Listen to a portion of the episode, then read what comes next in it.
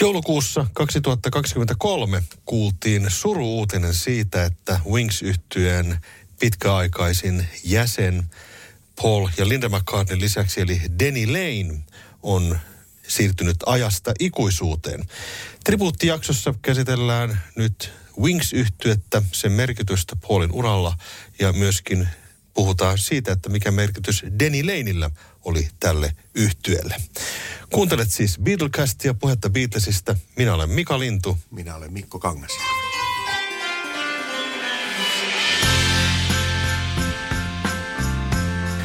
Wings on semmoinen aihe, joka kiehtoo ihmisiä monella lailla. Oliko se vain Paul McCartneyn taustayhtiö vai oliko se ihan aito bändi? Tämä on keskustelu, josta, joka varmaan jatkuu hamaan tulevaisuuteen. Mun mielestä tämä keskustelu on vähän, äh, vähän sitä samaa kamaa kuin se keskustelu niin kuin tuolla äh, kapakoiden pöydissä siitä, että, että kyllähän John Lennon nyt oli paljon kovempi jätkä kuin Paul McCartney. Mm. Tämä on vähän, vähän sitä samaa, samaa meininkiä tässä keskustelussa, johon ei varmasti mitään semmoista täydellistä totuutta ole olemassa. Kaikki paikkansa pitää sekä se, että olihan se vain taustayhtyö, mutta toisaalta ää, aina kukin line-up, mitä bändeissä on, niin kyllähän kaikki siihen oman persoonansa tuo mukaan, eikä siltä voi välttyä.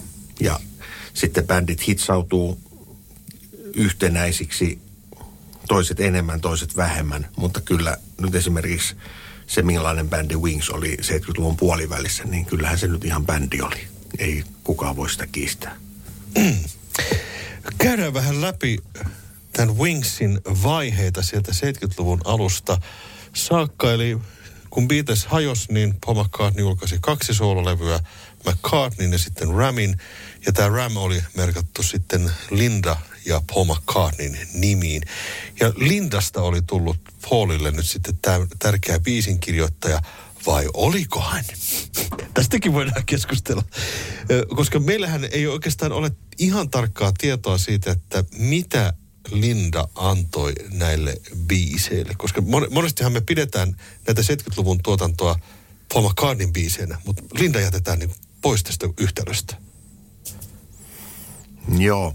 Äh, ainoa oikeastaan semmoinen biisi, mistä, mistä Paul McCartney itse on aina, aina kun on siitä puhunut julkisuudessa, niin muistaa mainita sen Lindan osuuden biisin tekemiseen on Live and Let Die, mm. missä reggae-osa on Lindan kirjoittama. Mutta se, että mitä hän esimerkiksi antoi Ram-levyn biiseille, niin eihän sitä nyt kukaan ihan oikeasti pysty, pysty tietämään muuta kuin – Paul itse, jos hänkään edes muistaa enää kaikkea, mi- miten ne biisit on, on syntynyt. Mutta tota, nämä on vähän semmoisia juttuja, että vaikea mennä sanomaan. Ihan varmasti antoi panoksensa, mutta yleensä biisien kirjoittamisessa se panos ei välttämättä aina ole, ole sitä, että joku nyt ihan oikeasti selkeästi kirjoittaa jonkun melodian tai kirjoittaa jonkun pätkän sanoitusta, vaan se voi olla myös sellaista äh, ikään kuin moodia tai jotain spirituaalista, mitä, mitä siihen biisin syntyprosessiin voi antaa. Sparrausta. Sparrausta, mm. nimenomaan. Ja toki ei sitäkään nyt pidä sivuuttaa, että varmasti osa syy siihen, miksi itse asiassa vuoteen 76 saakka – kun Paul McCartneyn levyissä luki tämä biisin tekijä kreditti, niin siellä luki usein McCartney pelkästään. Niin niin kauan se tarkoitti sekä Paulia että Lindaa. Mm, no. Ja osa syy, syy varmasti tähän menettelyyn oli se, että koska Paul oli ää, sopimusteknillisesti kiinni, kiinni vanhoissa kustannussopimuksissa ja rahat meni Apple-yhtiölle ja ja ATV Music-yhtiölle, niin ennen kuin nämä saatiin setvittyä, niin McCartneyn talouteen piti saada rahaa jostain. Ja yksi, yksi keino oli saada sitä sitä kautta, että Linda, Linda merkittiin kaikkiin biiseihin osatekijäksi. Sitä käytiin myöskin oikeutta, koska tota, sitä epäiltiin hyvin vahvasti, että mikä kontribuutio Linda McCartneyna oli. Ja sen tiimoltahan syntyi sitten ihan kappale tavallaan Lindan piti osoittaa, että hän osaa ihan ominkin päin biisiä tehdä ja syntyi tämmöinen Seaside Woman niminen Joo, Seaside Woman oli Retro Speedway-levyn sessioissa, joka kesti aika pitkään, niin yksi niistä biisistä, joka siellä syntyi, oli Seaside Woman. Ja sen jälkeen hän, nyt kun Lindan menehdyttyä vuonna 1998 julkaistiin hänen, hänen soloalbumi White Prairie, mikä on kokoelma biiseistä, mitä, mitä Linda oli tehnyt siinä niin kuin 70- ja 80-lukujen aikana, niin siellä on aika monta muutakin biisiä, mitä hän on itse tehnyt. Mm. Jotenkin siinä alkuvaiheessa Paul kannusti Lindaa musiikin pariin. Lindahan ei ollut aiemmin soittanut oikein mitään, eikä varmaan ehkä suihkulaulanut korkeintaan, mutta Lindalla oli kuitenkin selvästi musikaalisia taipumuksia, sitä ei, ei pidä kiistää ollenkaan. Mutta tota, hän halusi kovasti niin kuin esiintyä Lindan kanssa. Ilmeisesti Linda oli vähän vastahakoinen aluksi tähän ajatukseen, koska miksi hän se ei sinä beatles yhteen basisti tehnyt mittavan uran ja sitten hän on täys amatööri. Mutta kuitenkin hän sai, Paul sai jotenkin suostuteltua sitten Lindankin vähän harjoittelemaan. Jos kuuntelee vaikka McCartney-albumia, niin tota, siellähän Linda laulaa jo taustoja. Itse asiassa Linda McCartneyhan laulaa taustoja jo Beatles-levytyksellä. Kyllä, Ledit It laulaa muun muassa. Kyllä. No. Eli hän, hänellä oli jo itse asiassa taustalaulukokemusta ja, ja Ramilla totta kai sitten Lindalla on isojakin lauluosuuksia ja, ja näin edespäin. Mutta tota, jotenkin sitten Linda lähti vähän niin kuin syttymään sillä ajatuksella, että ehkä hän voisikin olla vaikka live-bändissä mukana. Kyllä, ja varmaan suuri syy tähän, miksi Paul halusi Lindan niin kiinteästi mukaan. Kaikkeen, mitä hän teki, oli se, että, että Paul oli tämmöinen family guy ja he, heidän niin kuin perheyhteisö, heille syntyi kaksi tytärtä. Siinä sitten 71 vuonna synnyi vielä Stella. Mary oli syntynyt 69 ja ää, sitten varsinkin wings yhtye perustettiin ja he lähti heti keikoille ja tekee Euroopan kiertoita ja Paul halusi, että, että koko perhe on koko ajan mukana siinä, mitä tehdään, niin se oli tavallaan luonnollistakin, että Linda oli mukana siinä bändissä. Mm. Wings-yhtiö lähtee muotoutumaan Paulin aivoissa jossakin vaiheessa, mutta sitähän oikeastaan ei, kun ei ihmisen päähän niin kuin pääse, että missä vaiheessa hänellä on tullut ajatus perustaa bändi. Sitä me ei tiedetä oikeastaan. Ö, mutta voi olla, että näissä RAM-sessioissa sitten hän ö, koesoitti rumpaleita ja basisteja ja, ja kitaristeja ja niin edespäin, niin siinä varmaan Paulille syttyi jotenkin ajatus, että olisipa kiva soittaa jälleen livenä, mahdollisesti. Varmasti joo, ja kyllähän Paul oli yksi niistä, tai oikeastaan etunenässä viemässä myös Beatlesin loppuaikoina. Halusi, että bändi tekisi live, palaisi niin kuin live-esiintymisten pariin. Että se oli Paulille tärkeä juttu. Ja mm, sitten kun miettii näitä kahta ensimmäistä levyä, eli McCartney ja Ram-levyjä, niin nehän oli vähän sellaisia niin kuin projektinomaisia juttuja, että sitä ensimmäistä levyä hän alkoi sillä vaivihkaa tekemään kotioloissaan siinä 69 vuoden lopussa, kun hän varmaan aisti sen, että Beatles, Beatles siinä jo sitten hajoilee ja varsinkin sitten kun huomasi, että John Lennonilta rupeaa tulee solosinkkuja ja muuta, niin hän sitten – siinä albumin äänitysten loppumetreillä meni kyllä ihan sitten oikeaan studioonkin ja ajattelin, että kyllä hänenkin täytyy nyt tehdä jotain. Sitten sieltä syntyi Maybe I'm Amazed kappale esimerkiksi ja hän julkaisi sen levyn sitten ja se on tämmöinen hyvin kotikutonen levy, mistä kyllä kuulee sen, että sitten nyt ei ole tarkoitettukaan siihen, että sellaiseksi, että kaikki biisit olisi jotenkin niin kuin puleerattuja. No sitten Ram-levy taas oli, hänellä oli hirvittävä määrä biisejä, mitä hän oli tehnyt tehnyt ja sitten äh, he lähti New Yorkiin tekemään levyjä. Sen levyn sessiot kesti aika pitkään ja, ja ne jatkuu sitten vielä Los Angelesissa ää, äh, 71 vuoden alkupuoliskolla. Niin sekin oli jotenkin tämmöinen projekti, että mennään johonkin lokaatioon ja hommataan paikallisia muusikoita siellä ja, ja, silleen. Ja sitten sen jälkeen jotenkin mä koen, että sitten oli tar, niin kuin tarve mennä jotenkin eteenpäin ja se bändi oli aika luonnollinen juttu sitten, mitä tapahtui. Mm. Paul otti sieltä sessiosta sitten mukaansa kavereita tuonne Skotlannin maatilalle. Kerros vähän näistä kavereista. Dennis Sywell oli rumpali, joka soitti Ram-levyllä. Ja sitten oli kitaristi Hugh McCracken, joka oli toinen Ram-levyn kitaristi, koska ensimmäinen David Spinoza vähän niin kuin jätti kesken albumin äänitykset jossain vaiheessa. Mutta tosiaan Dennis Sywell ja Hugh McCracken kummakin saivat Paulilta sitten kutsun, että tuutte tänne Skotlantiin hänen farmilleen asustelemaan ja ruvetaan soittelemaan ja perustetaan bändi. Ja Dennis Sywell lähti ainakin kovin mielissään ja Hugh McCrackenkin lähti ensin ihan, ihan niin kuin toiveikkain ajatuksen matkaan. Mutta sitten melko alkuvaiheessa sitten McCracken vetäytyi hommasta. Hän tajusi, että hänellähän on se perhe siellä USAssa, että, niin. että miten tämä homma oikein sitten toimii täältä Englannista käsin ja hän sitten niin kuin alkuvaiheessa sitten päätti jättäytyä syrjään. No, Pauli sitten muistelee, käy läpi omaa Rolodexiaan tuolla päässä ja miettii, että kuka voisi olla sopiva ja puhelu tuleekin sitten Denny Laneille. No, Denny Lanein ja Paulin ystävyys oli itse asiassa jo ihan vanhaa perua. Sehän tulee tuolta Beatles alkuajoilta. Ei ihan mennä Hampuriin, mutta tota, sanotaan niin Lontoajoilta. No joo. Denny Lane hän oli hetken aikaa ihan varsin menestynyt artisti ja vähän niin kuin starakin siinä 60-luvun puolivälissä. Ja hän oli perustamassa Moody Blues-yhtyettä. Ja heillä oli iso hitti Go Now, minkä Denny lauloi. Ja sitten oli vielä toinenkin suht kova hitti, semmoinen kuin Boulevard de la Madeleine.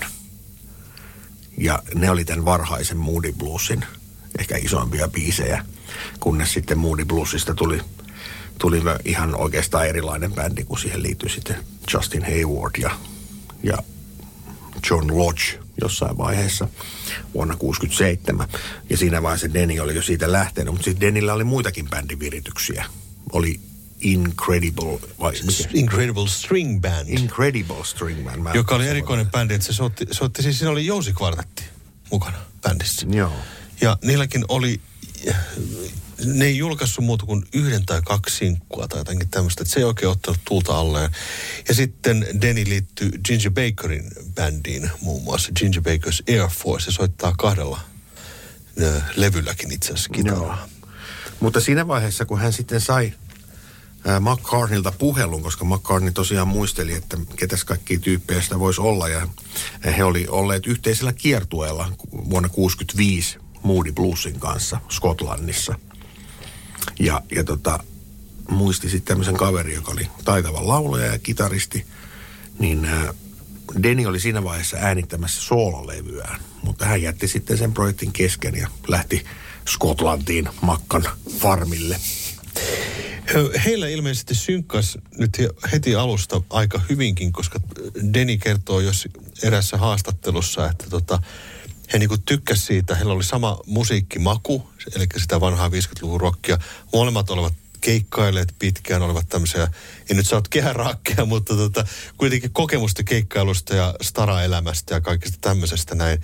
Ja, ja musiikillisesti niin kun asiat jotenkin rupesivat loksahtelemaan siinä, siinä kohti. Ja näyttää siltä, että bändi tulee, mutta Linda Parka oli siinä, yritti sitten olla siinä mukana. Ja tota, kun nyt on lukenut näitä uusia teoksia, mitä Paul McCartneyn elämään liittyy tämmöinen kuin McCartney Legacy Volume 1, joka ilmestyi tässä ihan tota, vuonna 2023 alkuvuonna ja sitten Luka Perasin kirja Paul McCartney Music is Ideas, niin Linda ei suhtauduttu kovin hyvin siinä vaiheessa, koska Linda oli siis amatööri. Kaikki muut oli ammattimuusikoita, mutta Linda yritti jotenkin vähän olla siellä mukana. Mutta Paul, Paul jotenkin vaan kannusti häntä, että ei, ei älä välitä, että tuu, tuu vaan niin kuin Niin, hän oli amatööri ja kaiken lisäksi hän oli vielä Beatlen vaimo. Niin. Eihän, eihän Beatlen vaimoista kukaan hirveästi tykännyt. Ei. Se on ihan totta. Ja kuten ollaan joko onostakin puhuttu, niin Lindaahan kohdeltiin todella törkeästi, että hän, hän joutui kokemaan siis jatkuvaa huutelua ja ja, ja tota, sylkemistä häntä heitettiin esineellä, kun hän astui ovesta ulos ja hän joutui sitten suojelemaan lapsiaankin vihamielisiltä faneilta, että ei hänen osansa ollut kovin helppo. Mutta hänessä oli jotain semmoista sitkeyttä, Texasin sitkeyttä sitten, että hän niin kuin lähti mukana. Ja tota, kyllä hänestä kehittyy sitten erittäin hyvä laulaja, taustalaulaja nimenomaan. Eli he harjoittelevat aika paljon Denin, Deni, Linda, Paul tätä laulu aspektia siinä ja ne alkoi hitsautua tosi hyvin yhteiset, varsinkin tässä 70-luvun puolivälissä. Kyllä, ja kyllähän se kuuluu jo ihan ekallakin Wings-levyllä se lauluharmonia juttu, mikä sitten kehkeytyy ja varsinkin no viimeistään nyt sitten Band on the Run-levyllähän se on jo niin kuin ihan kukoistuksessaan.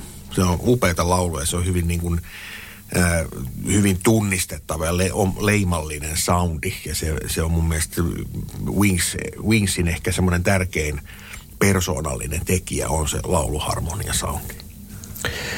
Wildlife-levy ilmestyy vuonna 1971 ja tätä levyä tehtiin aika nopeasti.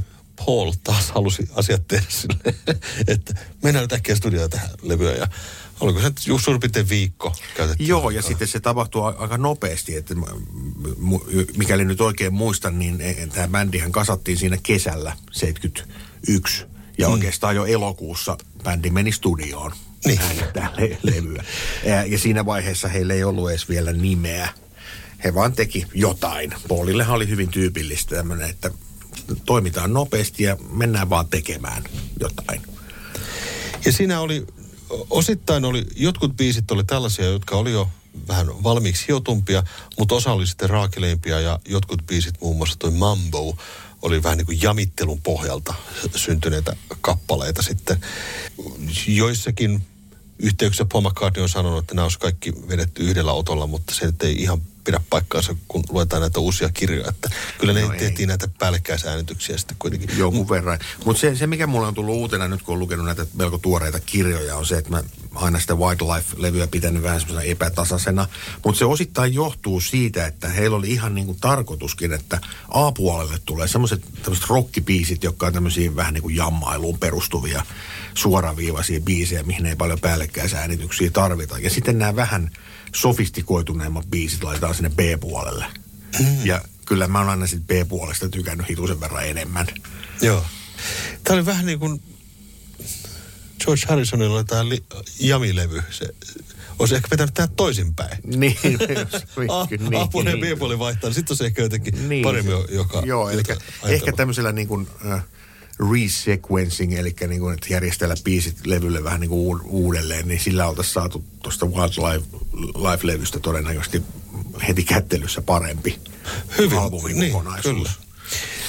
No silloin kun tämä levy ilmestyi, niin ollaan aikaisemminkin vähän puhuttu sitä, että tähän ei otettu hirveän hyvin vastaan tätä levyä.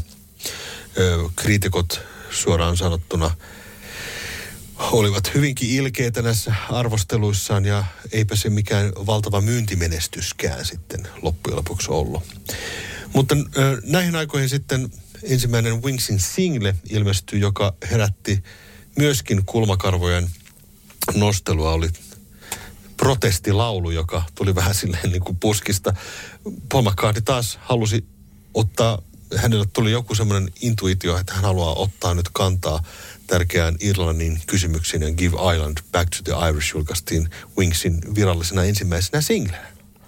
Kyllä, ja, ja tätä Wingsin niin kuin koko Paulin soolouran ja wings yhtyeen alkua vaivaa ehkä vähän se, että Paulilla ei ollut minkäänlaista managementtia, joka olisi vähän puuttunut siihen, että mitä tehdään ja milloin tehdään. Et esimerkiksi tämä, tässä Wildlife, Wildlife-levyssä kävi silleen, että sen, sen promootio ensinnäkin epäonnistui. Se vähän niin kuin myöhästyi. Että niin kuin, se haluttiin äkkiä julkaista vielä niin kuin vuoden 71 puolella. Sehän on julkaistu muistaakseni joulukuun 7. päivä. Mm. Mutta sitten sitä ei ehditty niin kuin oikeastaan promoomaan. Ja sitten kun tuli niin kuin, vuosi vaihtui ja sitten oltiin jo vähän niin kuin liian myöhässä. Ja sitten Poli oli jo itse halunnut mennä eteenpäin. Että nyt nyt täytyy reagoida tähän Irlannin tilanteeseen ja tehdä tämmöinen poliittinen biisi. Kukaan ei ole oikein neuvomassa häntä tai äh, antamassa minkäänlaista näkemystä siihen, että mitä tässä nyt kannattaisi tehdä. Ja sitten hän oli ajautunut myös tuosta Apple-yhtiöstä aika lailla kauas. Hän ei halunnut puuttua sen yhtiö, niin kuin oman yhtiönsä asioihin oikeastaan, kun koki, että hän ei ole siellä sinne niin tervetullut, koska Alan Klein johti tässä kohtaa sitä firmaa. Niin äh, jotenkin tätä uran alkua vaivaa vähän tämmöinen, että heitellään sinne tänne ja julkaistaan levyjä, mutta semmoista oikein masterplania tässä ei tunnu olevan. Tosiaan eka single Give Ireland Back to the Irish. Ei välttämättä ole bändiltä ihan hyvä veto ekaksi sinkuksi. Sanotaanko näin? No ei ehkä. Ja, mutta tässä kohtaa kuitenkin mukaan tuli sitten vielä yksi kitaristi, eli Henry McCullough, irlantilainen kaveri, joka tuli, tuli sitten jo kokenut, kokenut keikka- ja sessiomuusikko tässä vaiheessa. Hän astui remmiin. Ja hänellä oli tämmöistä blues-taustaa Kyllä. enemmän, että hän on paljon bluesia ja äh, tota, tämmöistä niin kuin jamittelua ja muuta vastaavaa, joka varmaan viehättikin Paulia, että, että nyt saadaan tämmöinen kaveri, joka osaa jamitella ja, ja tota, soittaa mukana. Kiertueelle piti sitten lähteä aika, aika nopsaan ja tota, Paul teki erikoisen ratkaisun, että ensimmäiset keikat tehtiin niin kuin salakeikkoina. Otettiin bussi, paketti, tai pakettiauto. Tai pakettiauto niin varmaankin. pakettiauto siinä vaiheessa ja sitten mennään kolkuttelee yliopiston ovia ja sanotaan, että hei, tässä on Paul McCartney bändi Wings, että voitaisiko nyt olla keikalle illalla. Ja sitten aika monihan sanoi, että joo ja, ja sillä tavalla niin kuin testattiin keikkakuntoa. että silleen.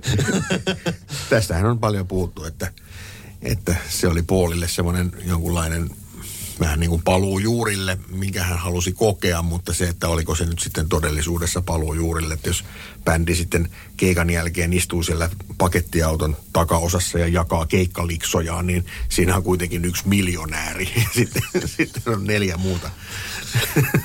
tai miljonääri ja hänen vaimonsa ja sitten niin. kolme muuta, muuta tyyppiä, niin se asetelma ei välttämättä nyt kuitenkaan ollut ihan niin ei se, tasapuolinen. Ei, ei ollutkaan nyt ihan silleen, kun hän ehkä mielessään ajatteli bändiä hiottiin ja Paul halusi hitsata tätä bändiä yhteen ja sitten rupeaa tulemaan vähän niin kuin sitten isompia kiertoita ja sitten tämä Euroopan kuuluisa kierto, jossa otetaan psykedeellinen bussi katto pois ja, ja tota, lähdetään pitkin Eurooppaan, niin sitten ö, toteutui. Siinä kai oli ehkä hieman enemmän suunnittelua, koska ei nyt voi keikkapaikkoja ihan tolleen me tultaisiin tänne Royal Albert Hallin keikalle tyyppisesti. No, että siinä oli vähän enemmän suunnittelua. Ehkä hieman enemmän, mutta kyllä siinäkin oli monia semmoisia juttuja, että ei niitä paljon suunniteltu. Esimerkiksi se, että Paul halusi sitten niinku viime, ihan viime tingassa päätti, että hei, tämä täytyy kuvata tämä kiertue. Ja, ja sitten hän palkkasi sinne niinku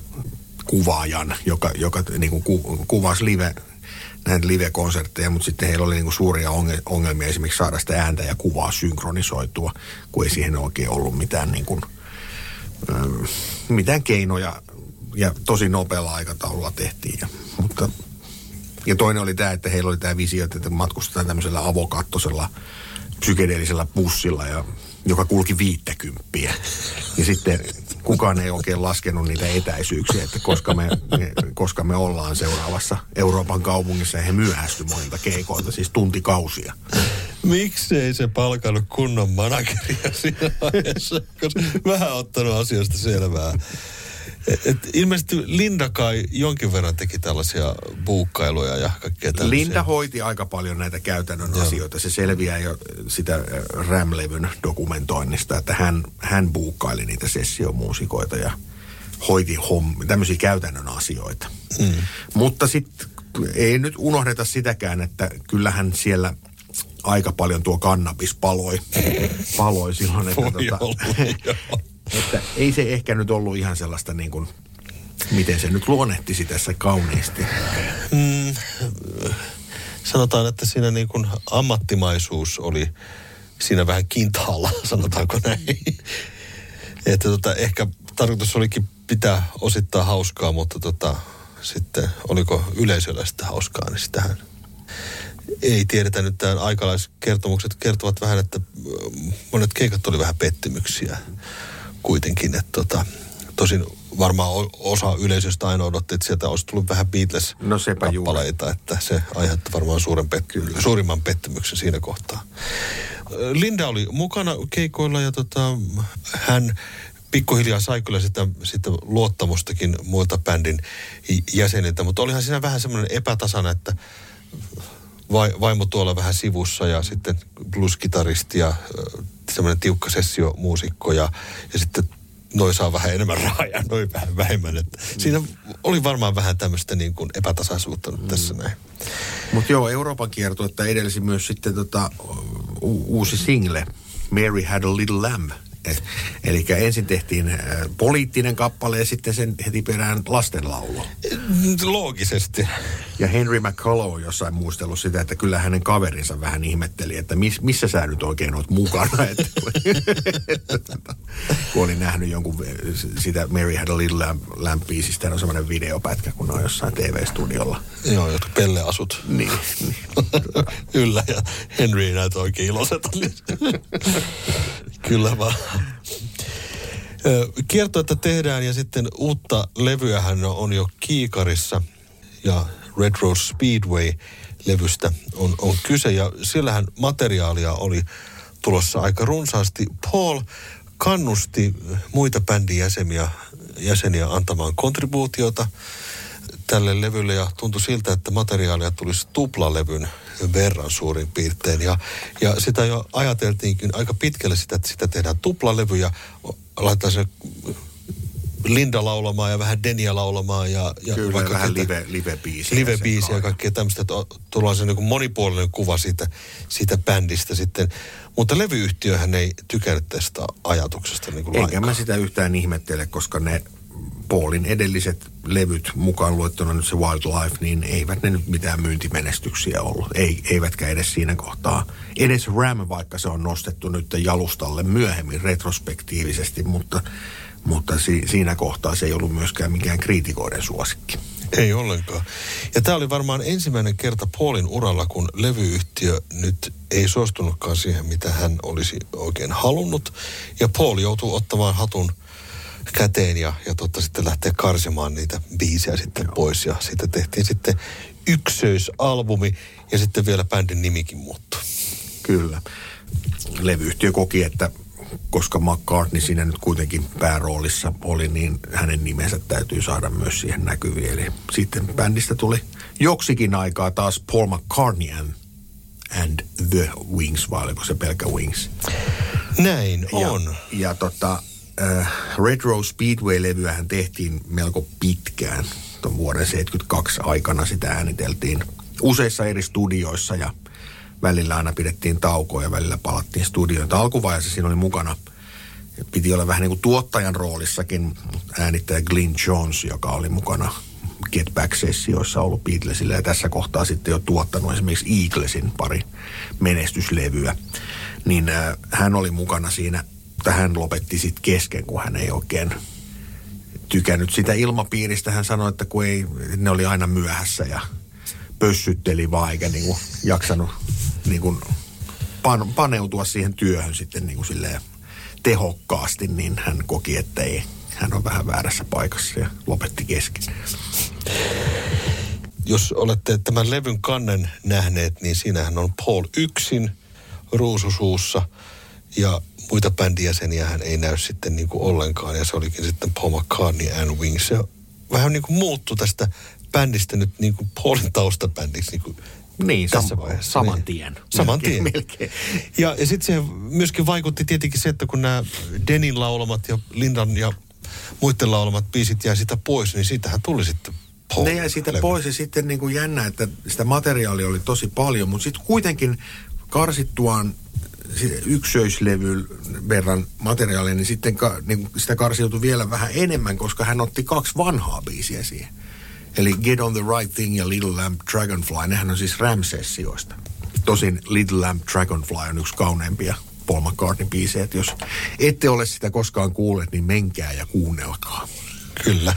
Meiltä jäi mainitsematta yksi tärkeä single, mikä edelsi tätä levyä. Se oli Hi Hi Hi. Totta, joo. Mikä on kyllä silleen ihan, ihan mielestäni hyvä, hyvä single. B-puolella Sea Moon-niminen tämmöinen pseudo-reggae-biisi. Ja sehän sitten taas sitten joutui BBCin hampaisiin. Se julistettiin pannaan, koska siinä oli muutama semmoinen lause, mitä, mitkä katsottiin tarkoittavan jotain, joka, jossa oli jotain viitteitä kannabiksen käyttöön biisin nimi Hai Hai Hai. Niin. no joo. Mutta Pasi on ajatellut näin, että siis, siis Hai Hai Hai biisin olisi pitänyt olla Wingsin ensimmäinen single. Koska sehän olisi ollut semmoinen niin hyvä, Joo. hyvä meno, menobiisi. Ja eikä mikään poliittinen kappale tai edes lastenlaulukaan. Mutta se tuli vasta jotenkin vähän myöhässä. Joo, Jotenkin se on näin. totta. Se olisi saanut kunnon startin sillä singlellä se bändi. Mutta mainio biisi, sitähän ei sitten viralliselle albumille otettiin, kun sehän on sitten myöhemmin julkaistu kokoelmilla ja ja tälleen näin, mutta se oli siis irtosingle Joo. siinä vaiheessa. Kiertojet jatkuu ja sitten alkaa pikkuhiljaa sitten jo bändin jäsenilläkin ajatukset vähän muuttaa toisenlaiseksi. Nimittäin tota, kun Paul McCartney ilmoittaa vuonna 1973 tienoilla, että nyt lähdetäänkin Lagosiin tekemään levyä, niin sitten laitettiin liinat kiinni. Kyllä, mutta muistellaan sitä ennen vielä siinä välissä oli hyvin tärkeä yksi single Live and Let Die. Ai niin, joka, totta, joo. Joka julkaistiin melko lailla samoihin aikoihin kuin tämä Retro Speedway, mutta se oli vähän Mm-hmm. niin kuin erillinen, erillinen juttu kuitenkin. Eli Live and Let Die oli biisi, minkä James Bondin, James Bond-filmin filmin tuottajat oli vähän niin kuin ihan tilanneet. Kyllä. Tästähän on se legenda, että, että joku sitten toimitti, vai oliko se Paul itse, kuin kenen kautta se ajautui sinne johonkin kuvauspaikoille, missä sitten niin kuin Ne kuuntelevat tuotteet. kuuntelevat, Niin. niin, että, ja tämmöinen biisi, että koska tästä sitten tehdään se, niin kuin se virallinen levytys. No ei, kun se on tässä nyt se. Se on tähän, oli ollut vähän niin kuin ihmeessä, että ja tämmöinen. Ja kyllähän se nyt selkeästi eroaa niistä aiemmista Bond-tunnareista aika lailla. Mutta hienosti se on, on edelleen niin kuin aikaa kestänyt. Ja, ja vaikka siitä on tehnyt Guns N' Roses teki siitä aikanaan versio, niin mun mielestä tämä on paljon tykimpi versio, tämä, Oh. tämä alkuperäinen. Kyllä. Tosiaan siis Band on Run äh, piti levyä tehdä levyn perään.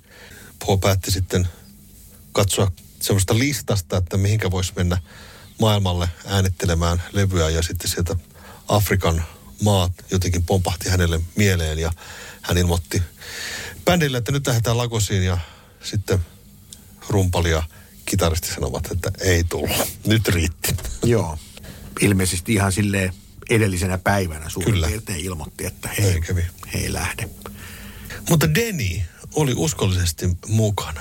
Denillä oli joku semmoinen, mä oon sitä joskus miettinyt, että mikä oli se, että Denny niin jakso kaikkea tätä tämmöistä. Ehkä siinä oli myöskin se, että osa näistä muusikoista Wingsissa on ollut, niin tota, olivat tämmöisiä niin kuin sessiomuusikoita. USAsta, vähän niin kuin eri puolilta, mutta sitten Denillä taas oli just tämä tämmöinen brittiläinen tekemisen meininki ja, ja tämmöinen musiikin soittamisen ilo hänellä koko ajan, että hän, hän ei niin kuin missään vaiheessa sanonut, että nyt riittää. Joo, ja sitten mä oon miettinyt myös sitä, kun on lukenut hänestä, että hän oli kuitenkin tämmöinen, hän nautti suosiosta. Hän, hän, hän oli vähän rockstaran elkeitä, hän vietti sellaista rockstaran elämää siinä 60-luvun lopulla. Niin kyllähän tämä Wings oli hänelle myös hyvä status. Eli se, että hän koki olevansa siinä kuitenkin pääsevänsä tekemään musiikkia mm, semmoisessa niin kuin aika is, ison profiilin kontekstissa, niin kyllä se varmaan monia ihmisiä pitää bändeissä, vaikkei se musa välttämättä koko aikaa olisikaan ihan niin kuin itselle mieluista. Mutta mm. mä uskon, että hänelle myös tämä musiikki oli kuitenkin sellaista, mitä hän itsekin halusi tehdä.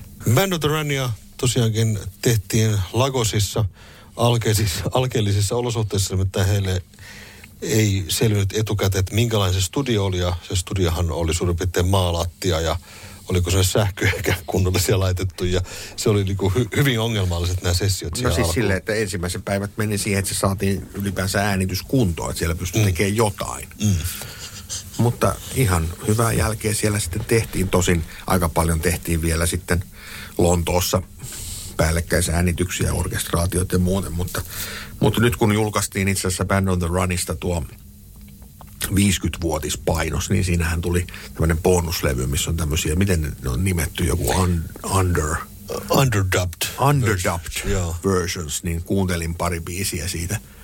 Niin ne kuulostaa aika hyv- makeelta, se, se on aika semmoista paljasta, paljasta tavaraa esimerkiksi nimikappaleista Band on the Run, niin missä ei ole mitään jousia eikä päällekkäis kitarointia tai semmoisia adlib-lauluja, mitä siinä lopullisessa versiossa on. Niin se on ihan mukavaa, hauska kuunnella ainakin kertaalleen.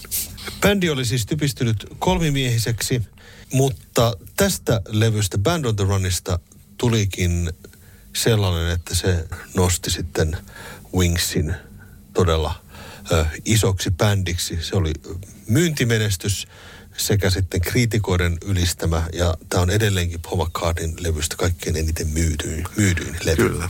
Yksi varmaan, mikä, mikä vaikutti siihen sen lisäksi, että kyllähän tämä musa on aika laadukasta ja nämä biisit on kauttaaltaan hyviä tällä levyllä.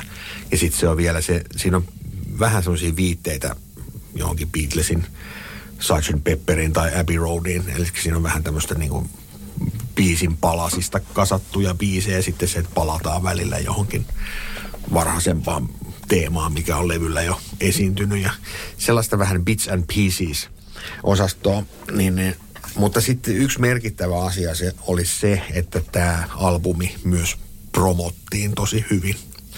Että Paul saatiin suostuteltua esimerkiksi siihen, että julkaistaan singlejä niin kuin jo ilmestyneeltä levyltä ja promotaan niitä sinkkuja. Tämä Paulhan ei ollut tähän kauhean halukas aikaisemmin niin ollut ollenkaan, koska oli tämä vanha brittiläinen ajattelutapa, että singlet erikseen ja albumit erikseen, mutta, mutta tämä, tämän Band on the Run-levyn promootio johdettiin Capitol Recordsin puolesta ja siellä satsattiin tähän, että tehtiin radioeditit Jet ja Band on the Run biiseistä ja niitä promottiin tosi voimakkaasti radiokanaville ja se oli varmaan suuri syy myös siihen, miksi tämä albumi menestyi niin hyvin. Kun tämä bändi oli nyt sitten kutistunut kolmimiehiseksi, niin Paul halusi sitten kuitenkin lähteä kiertueelle ja, ja koota bändin ikään kuin uudestaan. Ja miehistöthän sitten vaihtui siinä, eli sinne otettiin sitten mukaan uusi rumpali ja uusi kitaristi. Joo, vuonna 1974 bändiin liittyvät Jimmy McCulloch, amerikkalainen kitaristi, nuori kaveri, semmoinen hyvännäköinen mm-hmm. ää, soolokitaristi, joka pitää, pitää jalkaa monitorin päällä. Eli semmoinen niin kuin kunnon rockjätkä. Mm. Ja sitten tuli rumpali Jeff Britton, joka ei sitten kauhean kauan bändissä viihtynyt. No itse asiassa siinä välissä ennen Jeff Brittonin liittymistä, niin tämä yhtye teki McGear-nimisen albumin. Kyllä, eli Paul McCartneyn veljen kanssa tehty albumi, joka on vähän niin kuin tällainen Sala Wings-albumi ja aika pitkälti sen kuuleekin siinä soitossa ja biisin teossa sun muuta vastaavaa, joka tuli ikään kuin tämmöisen välityönä, joka on jäänyt vähän historian hämäryksiin. Joo, mutta se kannattaa, kannattaa kuunnella, se on tosi hyvä levy. Kyllä. Sitten, sitten tehtiin matka Nashvilleen, missä tehtiin muutamia äänityksiä. Siinä sitten Jeff Britton oli jo mukana. Sieltä tuli single-julkaisuna Junior's Farm – Sally G, mikä oli tämmöinen country-biisi. Varsinkin Jenkeissä se country-biisi menestyi. Kummakin oli ihan top 20 hittejä, mutta vähän semmoisia unohdettuja hittejä. Ei mm. niitä kauheasti Ei. noteerata tänä päivänä niin kuin mm. Paul McCartney-katalogissa. Rumpali vaihtuu. Sitten äh, Jeff Britton, oliko tuskin vuottakaan bändissä, hänelle sitten tuli jotakin muita ajatuksia. Joo, ja sitten siinä taisi olla vähän tällaisia yhteensopivuusongelmia, että, että hän ei ihan tullut kaikkien jäsenten kanssa toimeen niin hyvin kuin mitä bändissä nyt tarvitsisi tulla toimeen. niin.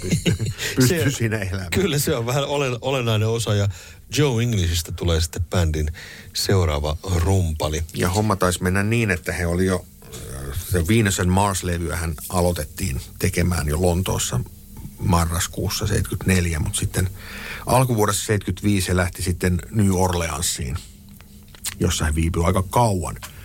Ja siellä oli sitten tämän varsinaisen, varsinaiset levysessiot ja siellä sitten tuli tarve hoitaa jostain äkkiä uusi rumpali, niin Paul järjesti nopean koessoittotilaisuuden, missä Joe English sitten valikoitui uudeksi rumpaliksi. Näin sitten jälleen kerran miehistö vaihtui.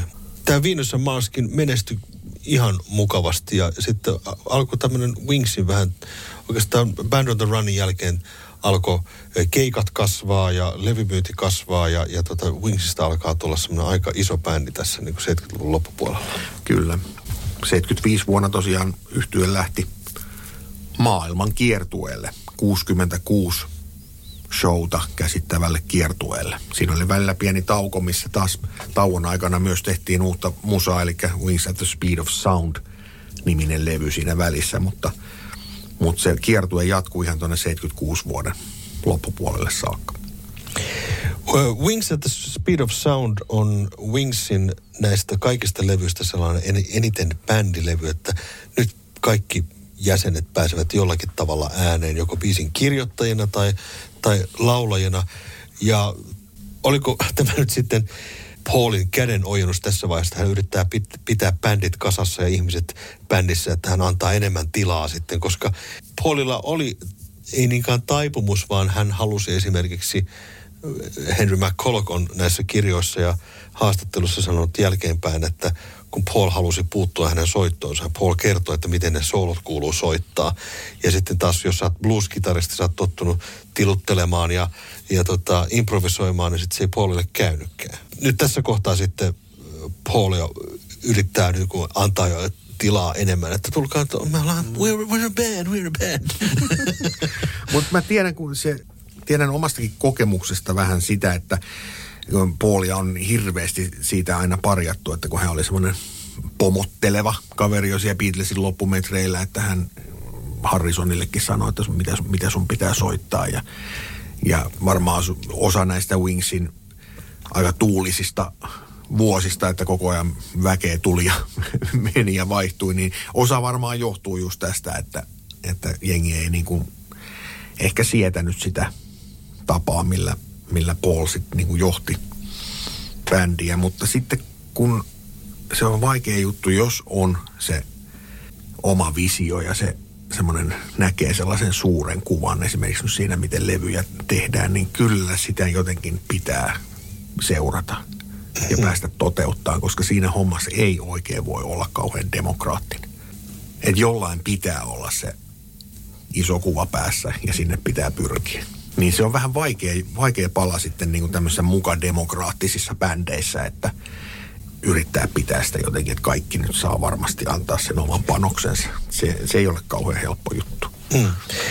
Denny Laneillä on tämmöinen biisi kuin Time to Hide, tällä Wings at the Speed of Sound-levyllä. Ja tota, kyllähän Lane varmaan koko ajan teki biisiä ja hänellä oli välillä vähän soololevyäkin.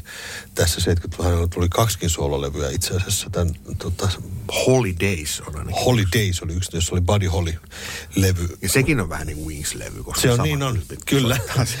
ja sitten A. Lane, joka ilmestyi myös tuossa 70-luvun puolella, että hän koko ajan niin kuin biisejä teki. Mutta olikohan vähän mahdollisesti näin, että Lein oli vähän arasti, toi niitä biisiään esiin. Ehkä hän ei kokenut olevansa samalla tasolla mm. McCartneyn kanssa tai jotakin tämmöistä. Mutta jonkin verran Lane sai kuitenkin Wingsillekin musiikkia. Kyllä, ja varsinkin sitten seuraavalla levyllä hän on aika isossa roolissa. Mutta jos puhutaan nyt vielä 70-luvun puolivälin Wingsistä, niin kyllähän se, sitä nyt ehkä voidaan pitää semmoisena klassisena kokoonpanona. Ja sitten se, että Wings saavutti kuitenkin tämän maailmankiertueen ja näiden isojen hittien ansiosta, mikä, mitä siinä vuosina 74-76 oli. Silly Love Songs ja Let Them In ja just nämä Band on the Run levyn biisit ja Listen to What the Man Said, ne on valtavia, ihan ykköshittejä. Mm. Niin Wings saavutti semmoisen aseman, että tavallaan syntyy myös ihan semmoisia Wings-faneja, että ne ei enää ajatellut sitä, että tuossa on se Beatlesin Paul, vaan se on niin Wingsin Paul. Että se oli vähän niin kuin erillinen suosio Wings-yhtyeellä kuin Beatlesillä. Täytyy sanoa, että harvoinhan musiikin historiassa joku pystyy toistamaan sen, minkä on tehnyt aiemmin, aiemmassa suosiossa. On muutamia harvoja artisteja, sanotaan Foo Fightersin. Äh, Dave Joo. Grohl on semmoinen, että hän on kaksi todella isoa bändiä. Joo. Phil Collins. Phil Collins. mutta, mutta ehkä sanotaan näin, että niin kuin, siinä taas on ehkä se, että äh, Phil Collins on niin solo-artisti no niin, ja, ja bändi. Kyllä. Mutta se, että kaksi ihan omaa bändiä. Se, se on aika harvinaista kuitenkin. Kyllä, totta. Ja Wingsistä tähän tuli todella iso, puhutaan nyt Stadiologan bändistä, että tota, Stadionit myytiin USAssa varsinkin loppuun ja Wings oli ihan oma bändinsä. Mutta sitten sieltä tultiin alas aika nopeasti. Joo. Ää, tai ei nyt ehkä kaikissa, kaikilla mittareilla laskettuna, mutta kuitenkin siis silleen, että 77 vuonna yhtyö lähti sitten tekemään uutta levyä Neitsytsaarille, Jahdille. Niinpä tietenkin. Missä- Niin minäkin menisin. Niin. Paulilla oli viehtymys näihin tämmöisiin eksoottisiin äänityspaikkoihin ja he lähti sinne duunaamaan levyä, mistä tuli sitten London Town-niminen levy, mutta ensimmäinen biisi, mitä, mitä sitten ikään kuin näistä sessioista, sitä ei toki ole äänitetty siellä Neitsytsaarilla, mutta tänä aikana äänitetystä biiseistä julkaistiin sitten ennen joulua 77 Malofkin Tire, mistä tuli seitsemän vuoden ajaksi Britannian myydyin single. Eli siinä mielessä ei tultu alas, mutta se, että ajatus, että Wings oli kuitenkin tämmöinen stadion rockbändi, niin sitten tullaan tämmöiseen niin kuin puhtoiseen, ää, brit, hyvin brittiläiseen vähän maisemaan. novelty single, tämmöinen joulusingle julkaistaan, missä säkkipillit soi ja Mm. niin jotenkin semmoinen ehkä semmoinen katu, katuuskottavuus häipyi. Sitten myös tämä London Town-levy, sehän on hyvin tämmöistä, se on semmoista niin soft rockia. Joo. Se on hyvin tämmöinen syntikkavetoinen levy. Sitten siellä on paljon semmoisia folk-elementtejä, mitä Danny Lane varsinkin toi mukaan siihen. Ne on hienoja biisejä, kuin Deliver Your Children ja Children, Children. I'm Carrying, upea ballaadi. Mutta se, se, oli kuitenkin, mentiin semmoisiin niin soft rockiin. Bändissä oli vielä, kun levyä aloitettiin, Joe English oli siellä rummuissa, Jimmy McCullough oli siellä mukana, mutta levyn kannessa olikin vain kolme kaveria sitten. Niin, taas. Oltiin samassa pisteessä.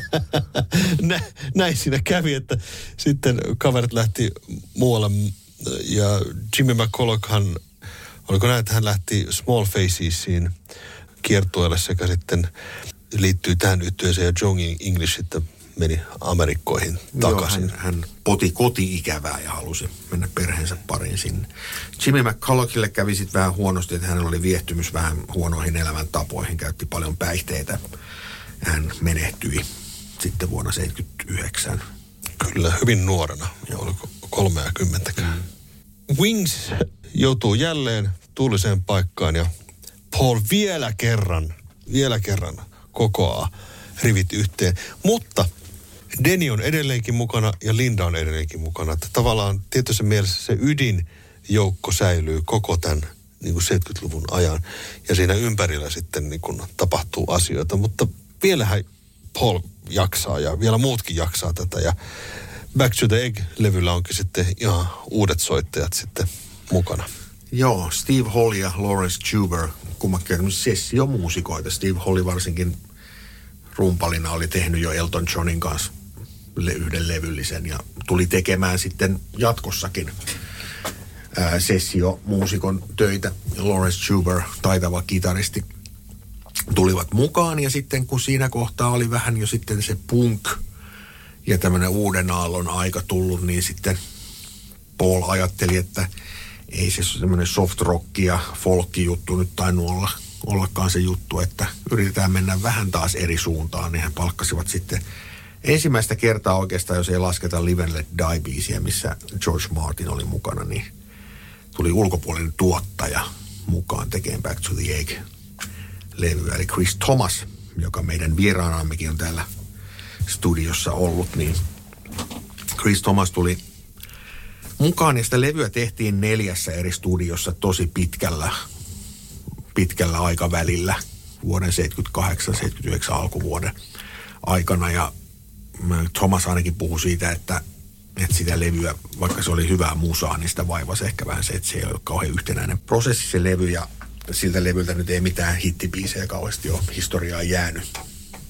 Mutta se ei ole missään tapauksessa huo, huono levy. Se on aika semmoinen kiinteä soundinen, tömäkkä rocklevy. On siellä pehmeämpiäkin biisejä, mutta, mutta se oli sitten Wingsin vi, viimeiseksi jäänyt albumi.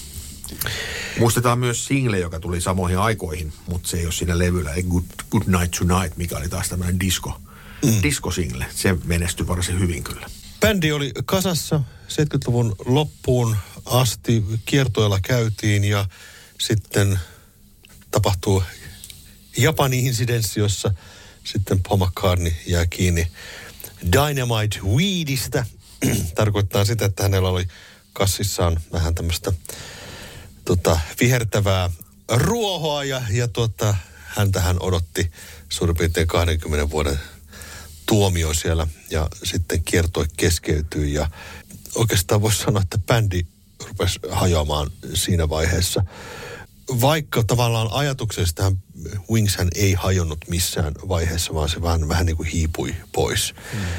Viimeinen pisara sitten oikeastaan oli se, kun Denny sitten ilmoitti, oliko se 81, että hän lähtee Wingsista pois. Joo. Siinähän ehkä Paulin ja Denin välille semmoinen särö tuli viimeistään tässä tämän Japanin episodin myötä. Denihän reagoi siihen sitten sillä tavalla, että kun sitä kiertuetta ei toteutunutkaan, tai kiertue ei toteutunutkaan, niin Deni meni studioon ja teki levyn nimeltään Japanese Tears, mikä ei välttämättä miellyttänyt Paul McCartneya hirveästi. Paul itse oli jo edellisenä vuonna, edellisenä kesänä 79 tehnyt kokonaisen albumillisen ja vähän ylikin solomateriaalia, eli McCartney 2, tämmöinen hyvin kokeellinen kotona tehty levy. Ja hän ju, oli julkaissut siitä myös jo tota, omalla nimellään singlen Wonderful Christmas Time, joka tuli 79. Ja viitteitä oli siihen, että Paul jatkaa omalla nimellään musiikin tekemistä. Mutta Wings kuitenkin on menee studioon vielä vuoden 80 loppupuolella ja alkaa treenaamaan uusia biisejä.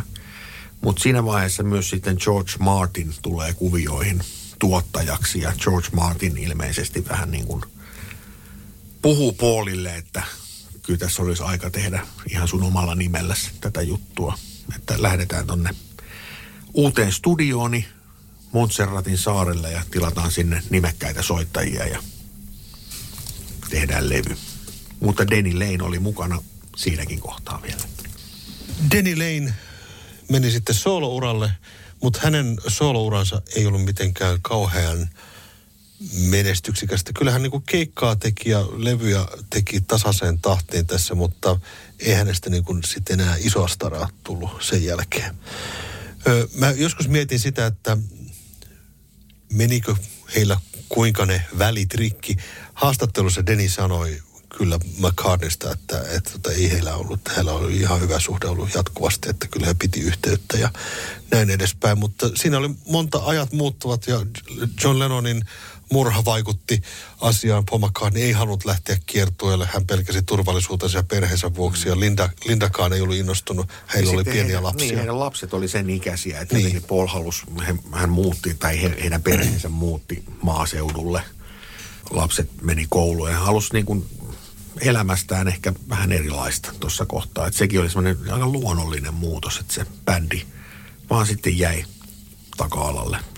Mitä virallista ilmoitusta Wingsin hajoamisesta ei koskaan tehty. Mä oon nähnyt paljon tämmöisiä videoita YouTubessa, jossa Wingsin elossa olleet jäsenet, Denny Lane mukaan lukien, ovat keikkailleet niin kuin yhdessä, ovat tehneet tämmöisiä pistokeikkoja. Joo. Ja heillä niin kuin, ilmeisesti niin kuin edelleen oli pitkän aikaa tämmöisiä yhteisiä projekteja, että ollaan Beatles happeningeissa soittamassa ja kaikkea. Ja Denny Lanehan oli paljon näissä mukana. Tämmöisessä. Kyllä, ja itse asiassa täytyy myöntää, että tuossa toimiessani Tampere Beatles Happeningin taiteellisena johtajana, niin kerran jopa yritin yhden tahon kautta vähän niin lähestyä Denny Laneä, että mitä, minkä, paljonkohan se olisi maksanut, jos hän olisi tullut tänne Suomeen keikalle. Että hän teki tällaisia keikkoja kyllä, Joo. vähän niin kuin eri kokoonpanojen kanssa. Ja mutta sitten nyt kun Denny tästä ajasta poistui ikuisuuteen, niin Paul McCartney myös julkaisi statementin omissa somekanavissaan, missä hän muisteli Deniä lämpimästi ja kertoi siinä, että we drifted apart, mutta että niin kuin viimeisinä vuosinamme olimme taas yhteydessä ja muistelimme niitä yhteisiä vuosia. Ja niitä vuosia oli kuitenkin aika paljon loppupelissä. Niitä oli itse asiassa, niin niitä oli lähes saman verran kuin Beatlesilla. Kyllä. että Wingsin levytysura jopa kesti Vähän pidempään. Vähän pidempäänkin. Niin, totta. Wingsista ollaan tekemässä uutta dokumenttielokuvaa, joka ilmoitettiin tuossa suurin piirtein tätä äänittäessä vuosi takaperin sen pitäisi ilmestyä vuoden 2024 loppupuolella on ainakin näin. Eli jonkinlainen tämmöinen Wings revival saattaa tulla mahdollisesti. Me ei tiedetä, mitä siellä on pipelineissa, mutta tämä dokumentti on jo. Ja olisi kiva tässäkin dokumentissa kuulla muidenkin kuin Paulin kertomuksia. Kyllä, siihen nyt täytyy vaan toivoa, että sitä kuvattua materiaalia ja ainakin niin kuin haastattelua, audiohaastattelua olisi, olisi riittävästi, että, että siihen saataisiin semmoista insightia mu, muiltakin ihmisiltä. Ja sitten, että se ei niin kuin toistaisi sitä, mitä me ollaan nähty jo yksi Wings-dokumentti, Wingspan vuodelta 2001, niin mikä oli loppujen lopuksi semmoinen aika köykäinen läpikäynti siitä historiasta, että to, to, odotan innolla kyllä tätä leffaa. Tässä tuli wings yhtyeen tarina 50 reilussa minuutissa ja on ehkä hyvä jättää tähän näin ja odotetaan tulevaisuutta mahdollisia uusia julkaisuja, dokumentteja ja muuta ja nostetaan hattua Denny Laneille ja Wingsille. Kuuntelit siis Beatlecastia, minä olen Mika Lintu. Minä olen Mikko Kangasjärvi. Ensi kertaa.